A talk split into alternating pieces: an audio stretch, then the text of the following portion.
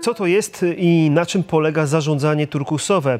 Jakiego rodzaju firmy mogą postawić na taki model i jak dzięki niemu można rozwijać biznes? Mikołaj Kunica, witam po przerwie. To jest program Biznes Mówi, a naszym gościem jest pan profesor Andrzej Blikle. Dzień dobry panie profesorze. Witam serdecznie. Drugi informatyk dzisiaj, e, profesor nauk. I drugi matematyk też. Tak, chciałem to dodać w naszym programie. To co to jest to zarządzanie e, turkusowe? Pojęcie wydaje się bardziej z, z gatunków florystyki tak. niż zarządzania. Tak to zostało nazwane, ale od czasu, kiedy tak to nazwano, ludzie się tym zaczęli bardziej interesować, bo idea jest stara jak świat, ma jakieś 4,5 tysiąca lat, myślę, i ona się streszcza w słowach, że ludzie wolni, szczęśliwie pracują lepiej.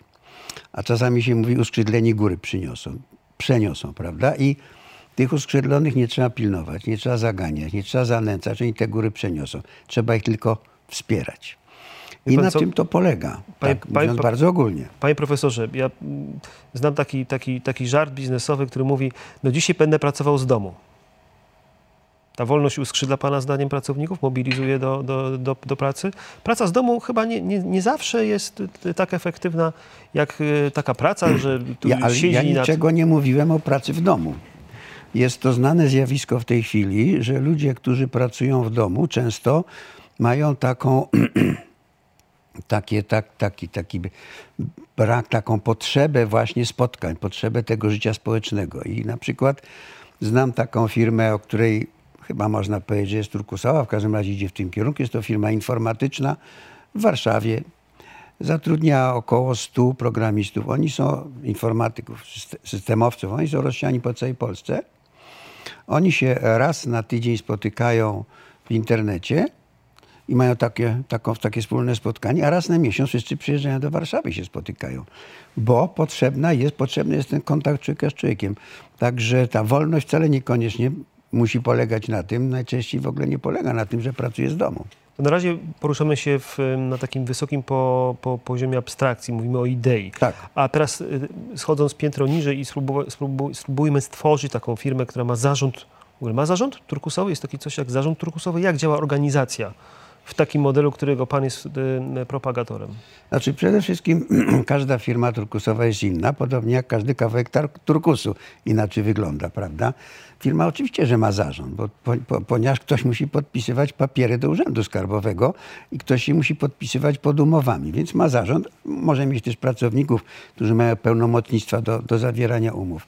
I to, że na czym polega firma turkusowa? Ona polega na takiej strukturze procesowej, a nie hierarchicznej. Czyli takiej mniej więcej strukturze jak struktura, neur struktura neuronów w naszym mózgu.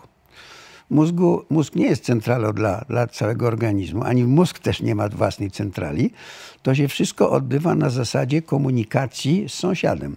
No i przez tego sąsiada można się komunikować dalej. Prawda?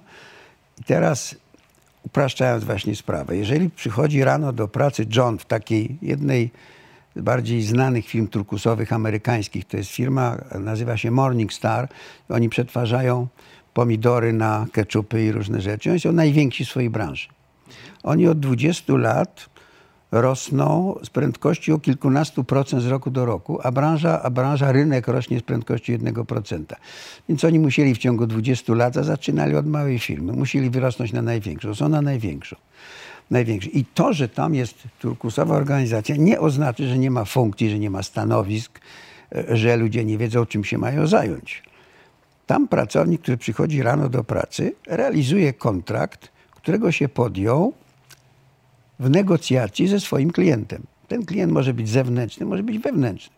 Każdy taki pracownik raz na rok negocjuje ten kontrakt w swojej, w tej, mówię o tej, o tej firmie Morningstar, to się nazywa Colleague Letter of Understanding. Oni raz na rok negocjują zasady składania sobie zamówień. I potem pracownik skąd wie, co ma zrobić, mimo że nie ma szefa? No od klienta wie, bo mu klient złożył zamówienie. A żeby on to zamówienie przyjął, to musi swojemu dostawcy złożyć zamówienie.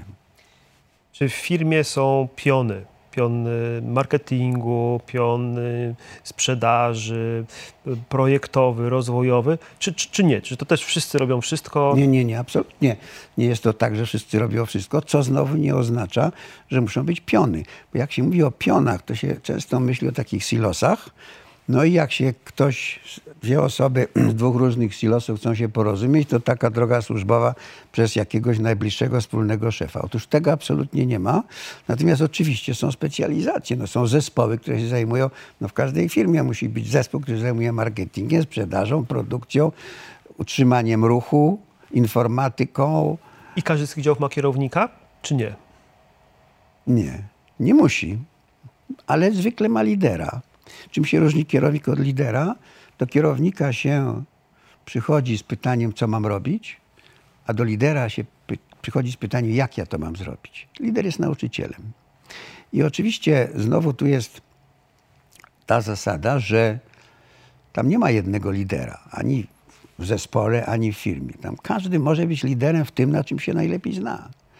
A jak on się wyłania? No ludzie po prostu wiedzą, że do niego warto pójść, bo on coś mądrego powie, prawda? To są ci tacy nieformalni liderzy, którzy się wyłaniają, ale oczywiście są ludzie, którzy są w jakiejś mierze odpowiedzialni za pewne funkcje firmy.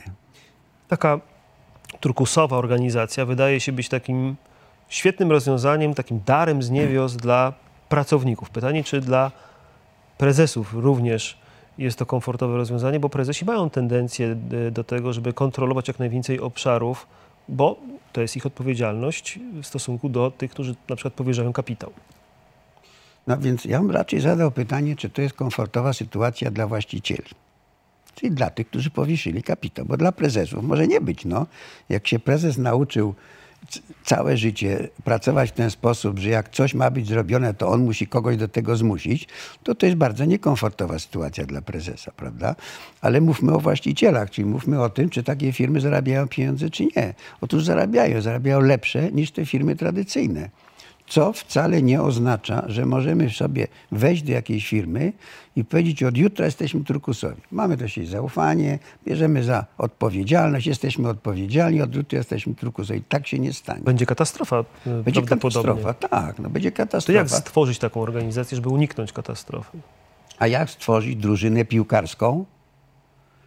Ci ludzie muszą latami trenować. Trzeba ich tego nauczyć, a potem oni muszą trenować. I tak samo jest, i tak samo jest z firmą. Turkusowe, turkusowa organizacja to nie jest formuła zarządzania, tylko to jest inny paradygmat organizowania pracy zespołowej. Ludzie się organizują do pracy, tak jak nasze neurony. Ale tego się trzeba nauczyć. Tego się można nauczyć, ale tego się trzeba nauczyć. Bez nauczenia to po prostu nie wyjdzie. I oczywiście małą firmę przemalować na turkusowo jest po prostu taniej, no bo tych ludzi jest mniej.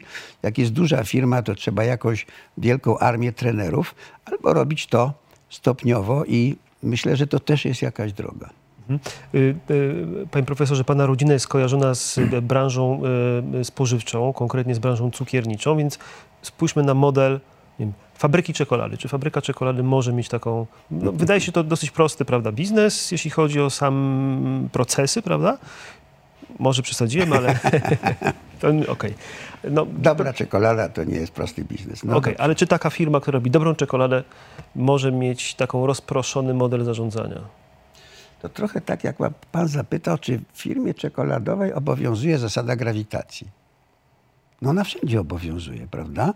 Tylko, że jak się poleci bardzo wysoko nad ziemię, to tam ta grawitacja jest słaba. Więc to jest pytanie, z którym się często spotykam. A czy taka firma może? A czy tak? A czy mała może? Bo moja duża. A czy duża może? Bo moja mała. Otóż ja odpowiadam tak. To, czy firma może, czy nie, to wszystko zależy przede wszystkim od ludzi. Znaczy, po pierwsze, oni muszą chcieć.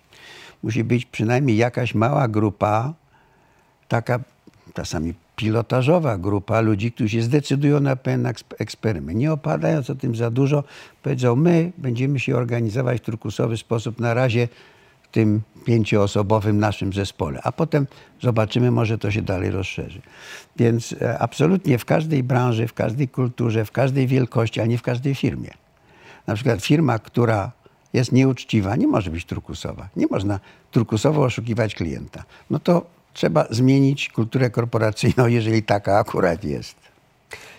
Panie prezesie, a w takim razie y, podam panu przykład firmy, która moim zdaniem nie może być turkusowa. Y, no nie powiem armia czy policja, ale prywatna armia albo prywatna, y, prywatna policja, spółka zajmująca się ochroną. Tam muszą być decyzje, muszą być rozkazy, muszą być precyzyjnie wykonywane, bo w grę wchodzi bezpieczeństwo. I całkowicie się z panem zgadzam. I powiem panu o przykładzie turkusowego nosiciela rakiet, który się nazywa Belfort e, w marynarce amerykańskiej, marynarce wojennej. Ja czytałem książkę jego, jego kapitana, który z tej jednostki, która była najgorszą w całej flocie, zrobił najlepszą. I to nie tylko najlepszą, ale tak dobrą, tak wystającą ponad najbliższą, że tam przysyłano kapitanów, żeby się od niego uczyli, jak dowodzić taką organizacją. Otóż to jest bardzo dobre pytanie, bo chcę powiedzieć, że tam każdy żołnierz mógł porozmawiać ze swoim oficerem, dowódcą, a nawet z kapitanem. Każdy miał dostęp do kapitana. 1500 osób załogi, więc właściwie już taka dość duża firma. I każdy mógł porozmawiać o rozkazie, który został mu wydany, ale nie wtedy, jak mu został wydany. No jak szli do boju, to nie było w ogóle, nie było taki, nikomu do głowy nie przyszło, że mu na rozkazy nie wykonać. Więc znowu, straż pożarna może być bardzo turkusowa w momencie, kiedy się szkolą, kiedy przygotowują procedurę, ale jak jadą na, na akcję gasić pożar, no to jest jedna osoba, która wydaje rozkazy i to wtedy działa w sposób bardzo nieturkusowy.